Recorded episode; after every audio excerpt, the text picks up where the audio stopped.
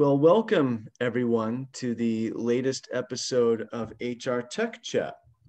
And with us today, we have Dr. Chris Mullen, who is Executive Director of the Workforce Institute at UKG.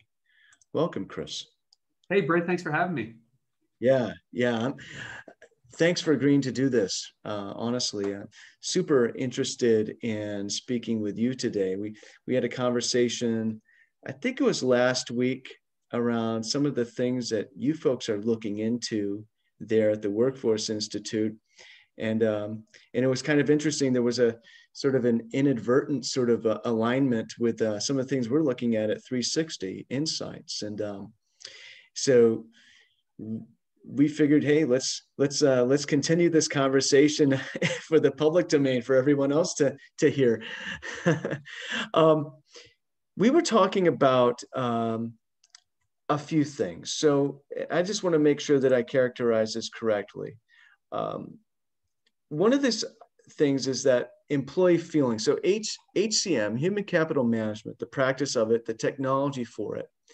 You know, we all know, you know, there's sort of the nuts and bolts of HCM, making sure payroll is processed on time, getting schedules, um, just, you know, making sure that get, getting a system that can create a schedule, you know, with as little human, um, you know, manual labor as possible, you know, these sorts of things. Uh, but then there's there's employee there are employee feelings and how mm-hmm. they play into that and how they play into other sort of higher level things and how that is a a major focus or should be yeah. of HCM and how the two don't have to be at odds with each other. Um, maybe that's a good way to good place to start. What, what are your thoughts around that? Yeah, kind of. you're right. I, I, kind of equate the the HCM nuts and bolts and this employee feeling slash sentiment to the to the age old discussion from an HR perspective of, you know, is HR should HR be tactical or should it be strategic? Mm. It's like this versus that shouldn't be there. It's both. It's and like HR should be tactical. HR should be strategic. It's a both, and both have an interplay. I do believe that you know when we talk about HR practitioners um, or HR leaders, that there are many of us. Some of us can can go between the two, yeah. and there are also some people that should be in one or the other bucket. They're really good at the tactical, and then there are other people that are really good at the strategic. Mm. And so I think a similar thing comes about when you start to talk about HCM as a nuts and bolts or this employee sentiment. Like, where does it fit? We definitely need the nuts and bolts. We need people to track time, to get paid. Right? Without that, you I don't think you can do the rest. So it's almost like the foundation. If you have your HCM nuts and bolts uh, correct and and humming along, then you can really start to work on your employees' feelings, the sentiment. And that's like, almost, to me, it's like the icing on the cake, mm-hmm. as you might say. Um, this idea or the thoughts that you can start to listen to your employees. I think mm-hmm. a lot of times we survey employees, and this is, I think, what you and I were talking about last week. You can survey them. And then if you don't do anything about it, then your employees are like, I'm not filling that out again. Like, yeah. I didn't hear anything about it. I didn't, they didn't do anything and, and so it really leaves them with a bad taste in their mouth. Uh, that's such a great point right there. You know, if you're gonna if you're going to do an employee engagement survey or employee employee sentiment survey, a pulse survey, whatever, maybe pulse surveys. I mean, there's a little bit more, you know, I think rigor to that because mm-hmm. you're, you're doing them. There's already sort of an intrinsic. We're going to keep doing these kind of thing there. But with the other two, yeah, if you just leave it, if you send it out there and just leave it hanging, you know, just just don't do it at all. Um, right. It's exactly. almost better. Yeah. Yeah. A couple things that you said there that were super um, intriguing to me. One is this idea that, you know, that HCM can be both. And, and, and I just, just to give uh, listeners, bring them up to speed where, where there's some real interesting alignment here. You talked about strategic and tactical HCM. Um, what we called it 360 Insights is abstract and concrete HCM. You know, mm-hmm. concrete is, you know, this is the stuff that's, and I think it equates to the tactical, at least a lot of it. This idea that this is the stuff that uh, that that the accountants uh, readily understand. It's super easy to to translate it to a line item in the general ledger you know it's, it's a financially quantifiable thing and so and that and you know a lot of businesses you know when they don't know what to do as a business as an organization they fall back on the numbers you know the the, the you know the the balance sheet you know there can be that fixation there but but also the abstract being all these things having to do with employee with employee sentiment the things that contribute to employer culture being a good one or bad one all these kinds of things and how that that really needs to be a focus as well on, uh, of hcm what are your thoughts on so i have some thoughts uh, around this the following but what are your thoughts around why uh, hcm has been so tactical or concrete or, or more so that than than the other thing that's just it's there it's kind of the reason a lot of people went into hr in the first place why has that been that focus kind of struggled to gain traction just across organizations in general? Yeah, I think just because of the necessity of it, of the concrete, the tactical, the necessity, we have whole functions built around it. Mm. Um, payroll being a really good example of that. Although I do think payroll needs to be more strategic or can be, if, mm-hmm. if not already. And, and, it goes to maybe your example before of when you're doing surveys like employee engagement. That's, that's what we hear a lot about. It's a term that's used so much right now. And I've been giving whole talks on how employee engagement is the result of a good employee experience. People forget about the employee experience. I have a whole talk just on that alone to get people off the engagement piece because you you do the survey, you look at the engagement and say, oh, it didn't change again or change slightly but you don't know why, maybe not. But if you provide people with a great employee experience along the employee journey, and and and I and I challenge uh, participants to map out their journey. I give them a good roadmap, but it's something as simple as uh, clocking in and out. That's an experience. If I'm at, on the manufacturing floor and I'm coming to clock in and I have to wait in line for 20 or 30 minutes, right? Probably not that long. I'm exaggerating, but you get my drift. Even five minutes yeah. That's time I'm not getting paid for. And now with the pandemic, that's time that I'm interacting with people. And so safety could be an issue. But yeah. that's an experience we need to increase and make it more positive because there's always there's always an experience. The question is, is it positive or negative to the employee? And the more positive ones we have, the better. Mm-hmm. I think that's super interesting what you said around employee experience. It, it's there's there's always an employee experience, and that that's that to me, you know, within sort of the the lexicon that we've that we're kind of developing in real time right now in this conversation, it's almost as if employee experience is, is a real sort of connective tissue between the abstract and the concrete or the mm-hmm. tactical and strategic in HCM. And, and, this goes to something that, you know, occurred occurred to me as I was looking at concrete versus abstract HCM earlier this year, and we finally uh, published our wrap-up report around that. And that that it's not it's not it shouldn't be concrete versus abstract HCM. It's it's it's and they're it's both right. And they're they're and and furthermore, they're happening at the same time all the time within the same thing. So even you know even the the the act of being of being paid on time, right? If you're paid on time correctly, um, then you know it, that's it's this is an interesting one because it's it's you just expect that it's default yeah. right? You don't you don't you don't say you don't send an email to your to your manager or the payroll department say hey thanks for paying me on time and correctly right? It's just like the the power company. You say hey the electricity was on all day. That's great. Um, but when yeah. it goes out right? When the electricity goes out or if you're paid you know incorrectly or not paid on time god forbid which happens sometimes especially at small companies right?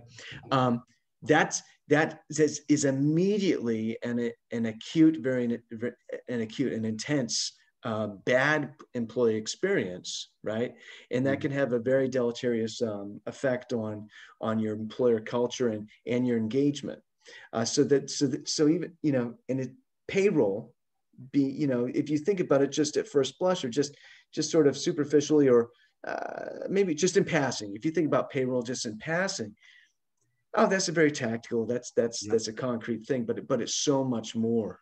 Yeah. You know because are, are your are do your employees understand their pay their you know their pay stubs? Do they look at their accruals? So they know that they have enough vacation or do they have to come to you? I mean i was in a position where i was director of hr at one point coming on to this new job this job and every employee came up to the payroll office to find out their accruals yeah. um, there wasn't a mobile functionality right that we couldn't provide that self-service at the time. And, and that's something that i we ended up changing because it was it was that important to employees. And, and when you have 2500 employees that you're supporting you can't have everyone showing up just asking what their accruals are. Um, yeah. that takes a lot of time and energy.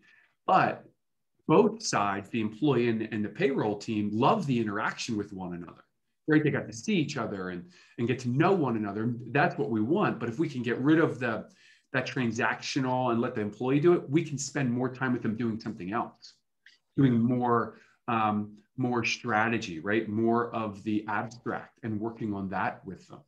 And and i think you're right in the sense that the employee experience is what ties a lot of it together. And so for those who are listening or watching i would i would challenge them to develop um, in my talk, we have a whole, like I said, we have a whole roadmap that starts with um, recruitment, the hire, right? And it goes all the way to retire and all the different things in between. And, and on every point on the road of the employee journey, we map out is it a daily interaction? Is it a weekly? Is it a yearly? Is it a one time? We map it out that far. And then I can even drill down and pick that point on the journey.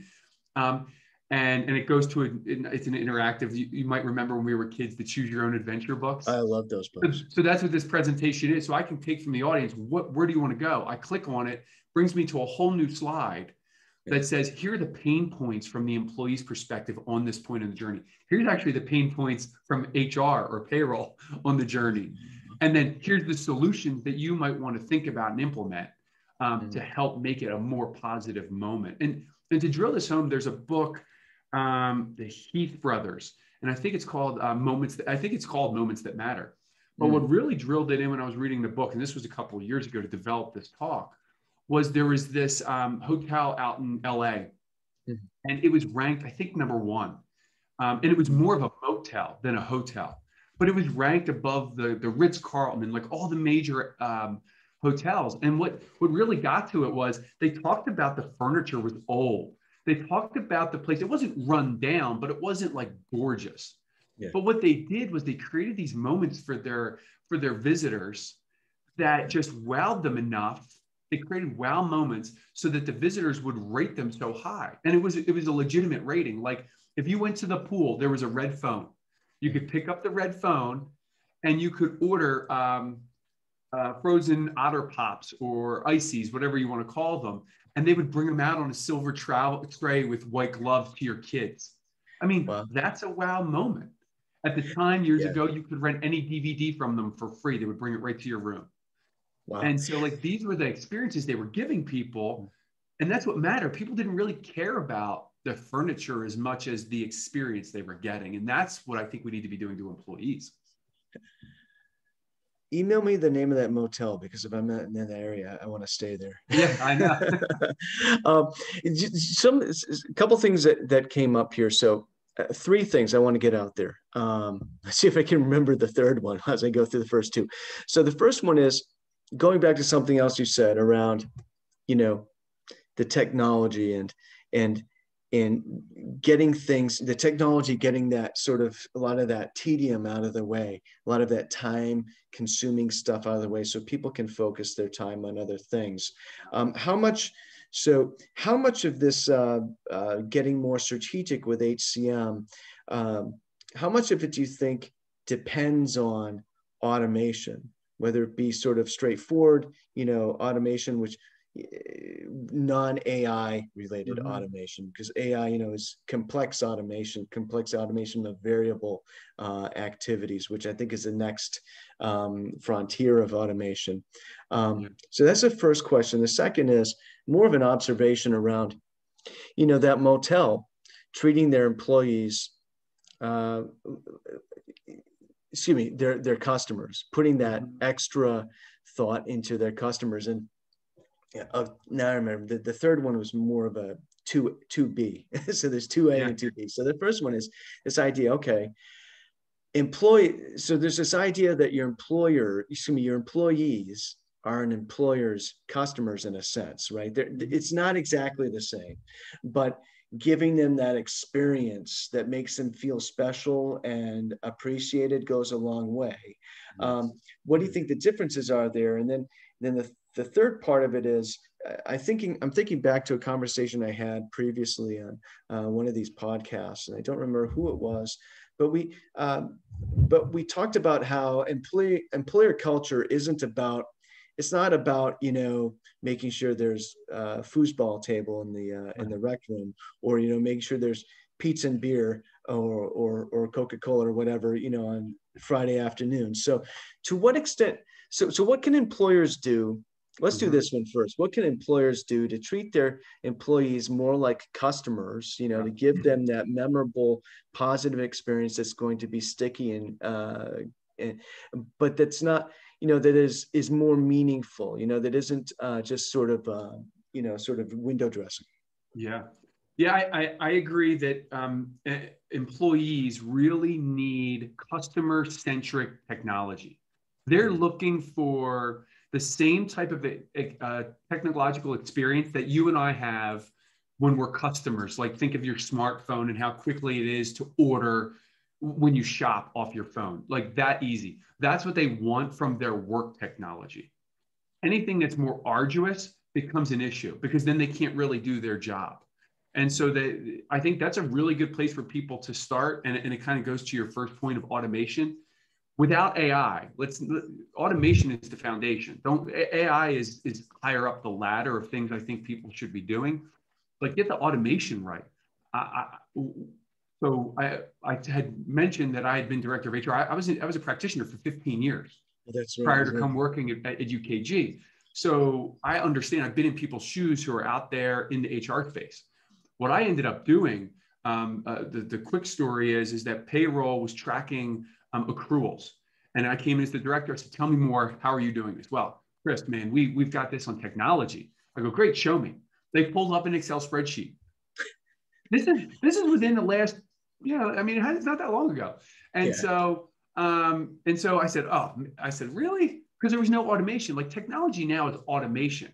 Yeah. It gets a little worse. I said, okay, so we're trying to track 22, 2,500 employees. Where are they all on this Excel spreadsheet? Because, oh, no, no, no. This, it's one Excel spreadsheet per employee.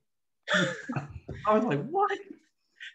2,500 so tabs. yeah, no tabs. They just had a, they had a, a full document, one per employee. And so I said, okay, we have a team of four to five payroll folks. How long is this taking you all to do? And they said two weeks. I go, okay, two weeks. And like they said, two weeks a month to track everybody. Wow. I, I was blown away. So the first thing we did with technology was how do we automate our systems to take care of this? Now people start to worry because we were able to automate the whole thing. Well, that's two weeks out of four people. That's two FTEs. Are you going to get rid of us? No. No, we have other important work for you all to do where you can now interact with the employees and provide them a better experience rather than sitting in front of a computer trying to tally up accruals.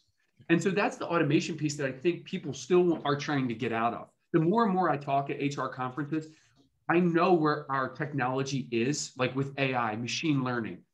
Most there are a lot of companies prior to the pandemic that weren't even there. It was still paper based. They were still trying to work on the basic automation, which is okay. And that's somewhere I think we need to be.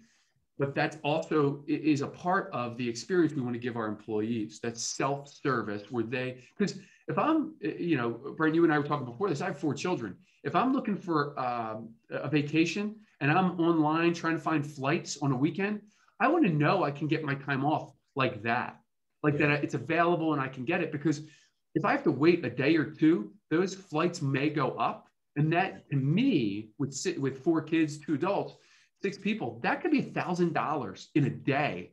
And I'm not a happy customer. But if I can get that approval like that because of automation, because of uh, eventually AI, then I'm a happy camper because I got that approval right away and saved myself some money. Yeah, yeah, it should be in the interest of the uh, airlines to make sure that that uh, those manual processes remain in place.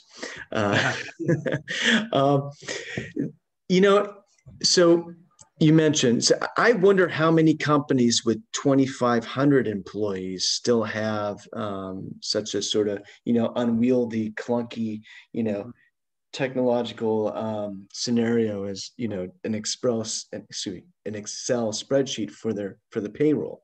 I mean I, would be interested to i don't know if anyone can boil the ocean this way but it'd be interesting to find out what percentage of companies that size are still doing that. I know that there you know there are a lot of companies that any company gets to a certain point in its size right there's an inflection point where you know we've been you know, I'm, I'm speaking as the, uh, you know, the archetypal sort of, you know, small company person, you know, well, we've been doing this by hand or manually, you know, this, that, and the other, we'll be doing it, we're doing it with spreadsheets and, but, you know, hey, it's starting to take too much time. We need to find some sort of a solution. And we're just, we, we need to get the tactical stuff down, the concrete HCM down, automated as much as possible.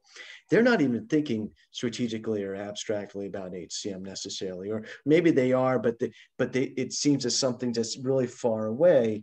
Yeah. Um, and you know, in my previous life, um, uh, my previous life before my previous life, when I was an analyst elsewhere, we looked at the ROI of um, well, all sorts of areas of the enterprise, but uh, my area was HCM. We looked at the ROI of uh, many um, HCM technology deployments, um, uh, and and it was a recurring theme. You know, a small company had a super bad situation where maybe they just found something off the shelf or some sort of you know fly by night sort of technology solution and and they were just dealing with this major manual uh, administrative sort of frankenstein situation and and they'd bring in uh, one suite to handle a lot of it or something to handle you know like the core anyway right, right. and it was a huge roi you know it's just major roi for them you know and but but that it but if you think about it from, from an accountant standpoint, right, it ends there. Okay,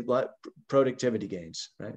But mm-hmm. but what did the productivity gains mean, right? And and you mentioned you you started to, to hit on it just now. You know, we're, not, you know, we had two full time, two two FTEs doing this stuff. What are you going to get rid of us? No, we're going to uh, we're going to let you do all these other things, right?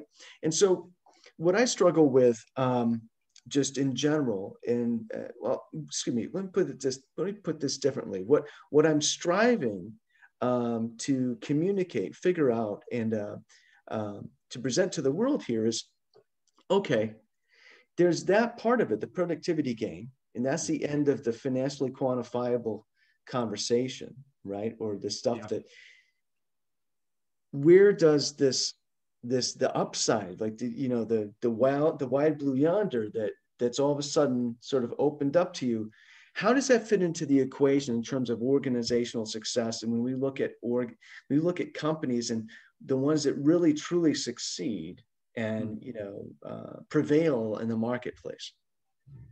Yeah i think it, i think it can be easily equated to the same thing as culture. It's something that's not as quantifiable as as people would like but it has a huge impact on the bottom line productivity. Taking care of your employees has a huge impact.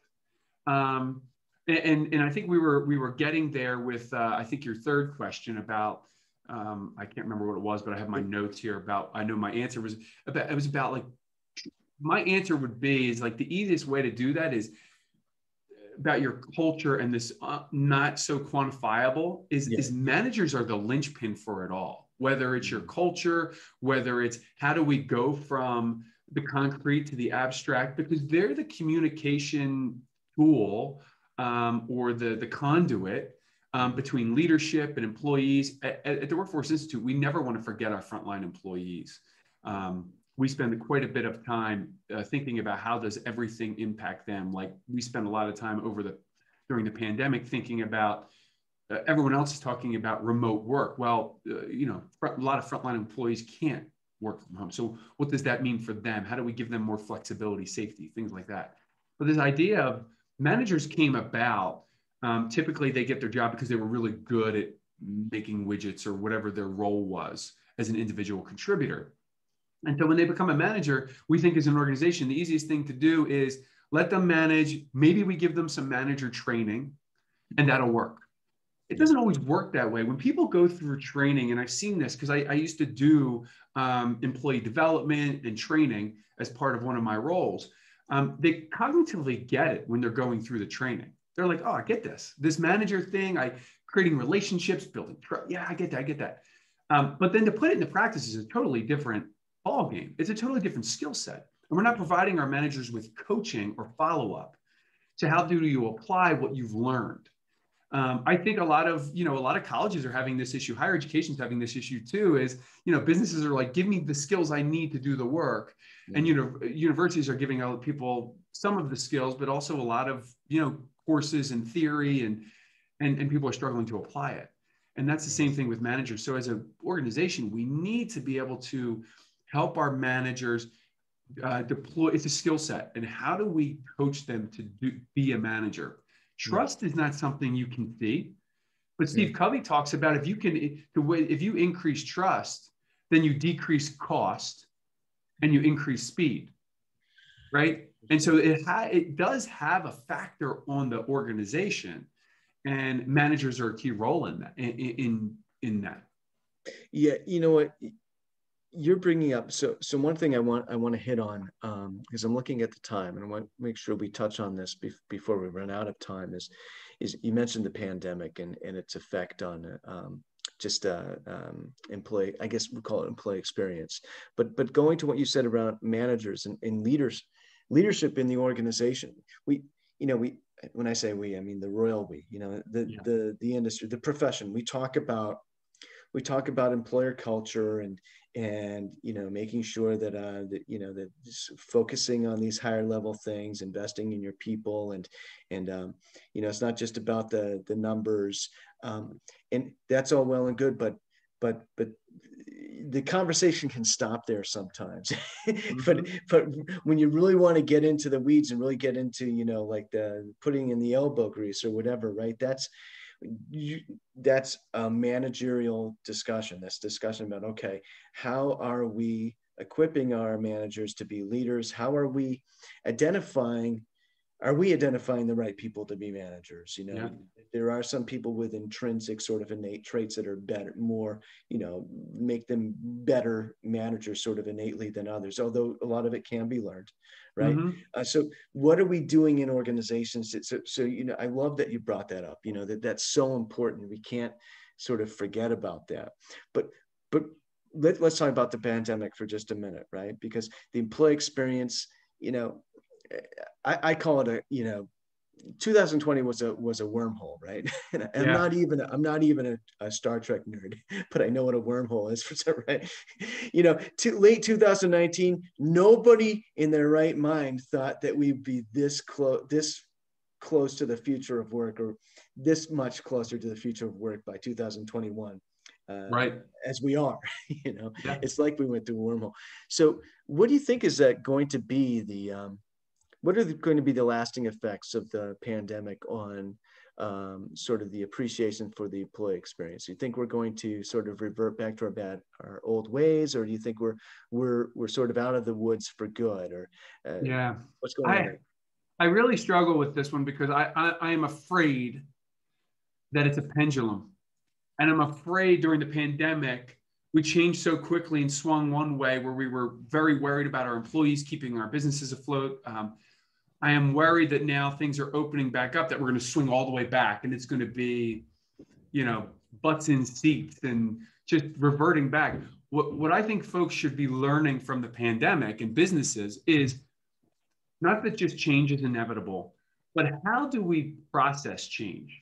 Like, for instance, at the start of the pandemic, people like ramped up their technology because they had to. You had public sector where folks were working at a desktop, now they all need laptops um, us who are knowledge workers and could work from home, we needed video conferencing. So everyone got video conferencing, chats, you know, Microsoft Teams, whatever it is, everyone got it.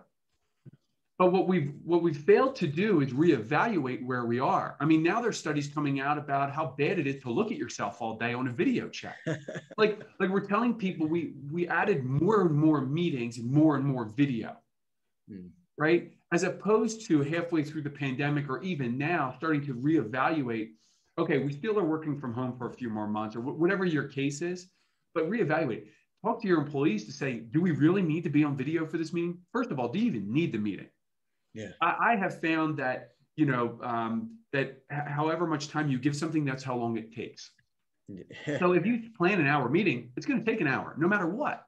So I constantly ask myself, do we need this meeting? One, two, what could we do prior or on pay on paper, you know, via email? Like I, am not going to just come on a meeting, Brent, and say, here's my report, here's what we did. In fact, I could put that in an email and let you read it prior as yeah. prep work, showing that I'm a good leader prepping. Mm-hmm. Then you can come with any questions you have. We just saved ourselves 20 minutes. Yeah. Like, these are the things people just are. I think companies aren't evaluating where they are. They swung so far to the video now, everyone's got to be on video. Where with my team, I'm constantly talking to them about you want to do a walk and talk. Like if we do have to meet or if we do have to chat, let's get on the phone. Let's get outside. I, I can't yeah. sit at my desk all day, um, yeah. nor should we. Um, and so, like, how are we evaluating what we're doing? Do people need time off? Do pe- There's just a lot of things I think the pandemic has shown us. I'm not sure that we've learned it all yet. Like this constant evaluation of what we do. We swing so far to a decision, and then it's like that's the standard, and that's what we're keeping forever. Yeah, I, I, I love what you're saying there, and and what's interesting is that technology, you know, is is really good at facilitating um, uh, communication, right, interaction, and also organizational agility, right? There's, there's there's there's two things, right, and but the employee experience and there are ways that technology definitely can support and facilitate the employee experience right? Mm-hmm. but there's but there's all sorts of things about the employee experience that have nothing to do with technology. And also you know you can't look at it's a multivariate thing. You can't look at um, you can't think of an employee experience well that means work from home right, uh, uh, keeping you know sort of the frontline workers out of the picture just just for the moment. They're super important right? But thinking about the, the, your typical desk worker right? There's it's not just work from home. You know employee experience okay we got to give them all video to improve their employee experience wait a minute maybe that's not quite it you know i, I try to get out for exercise uh, most days some days i just there's no time uh, but but i do try to get out there and do some sort of exercise. You need that kind of time away from the screen and all this. Uh, mm-hmm. I'm yeah, I, people my, my phd my research is in work-life balance and use of mobile technology. I didn't see this coming during the pandemic but when I when I do my talks, I tell people with your self care, find something you love to do, do it every day. But what I what I also say is make it movable, not removable on your schedule. So like I love to work out too. And I'm normally when you are you and I are talking at this moment, I'm usually done my workout, but this morning I couldn't.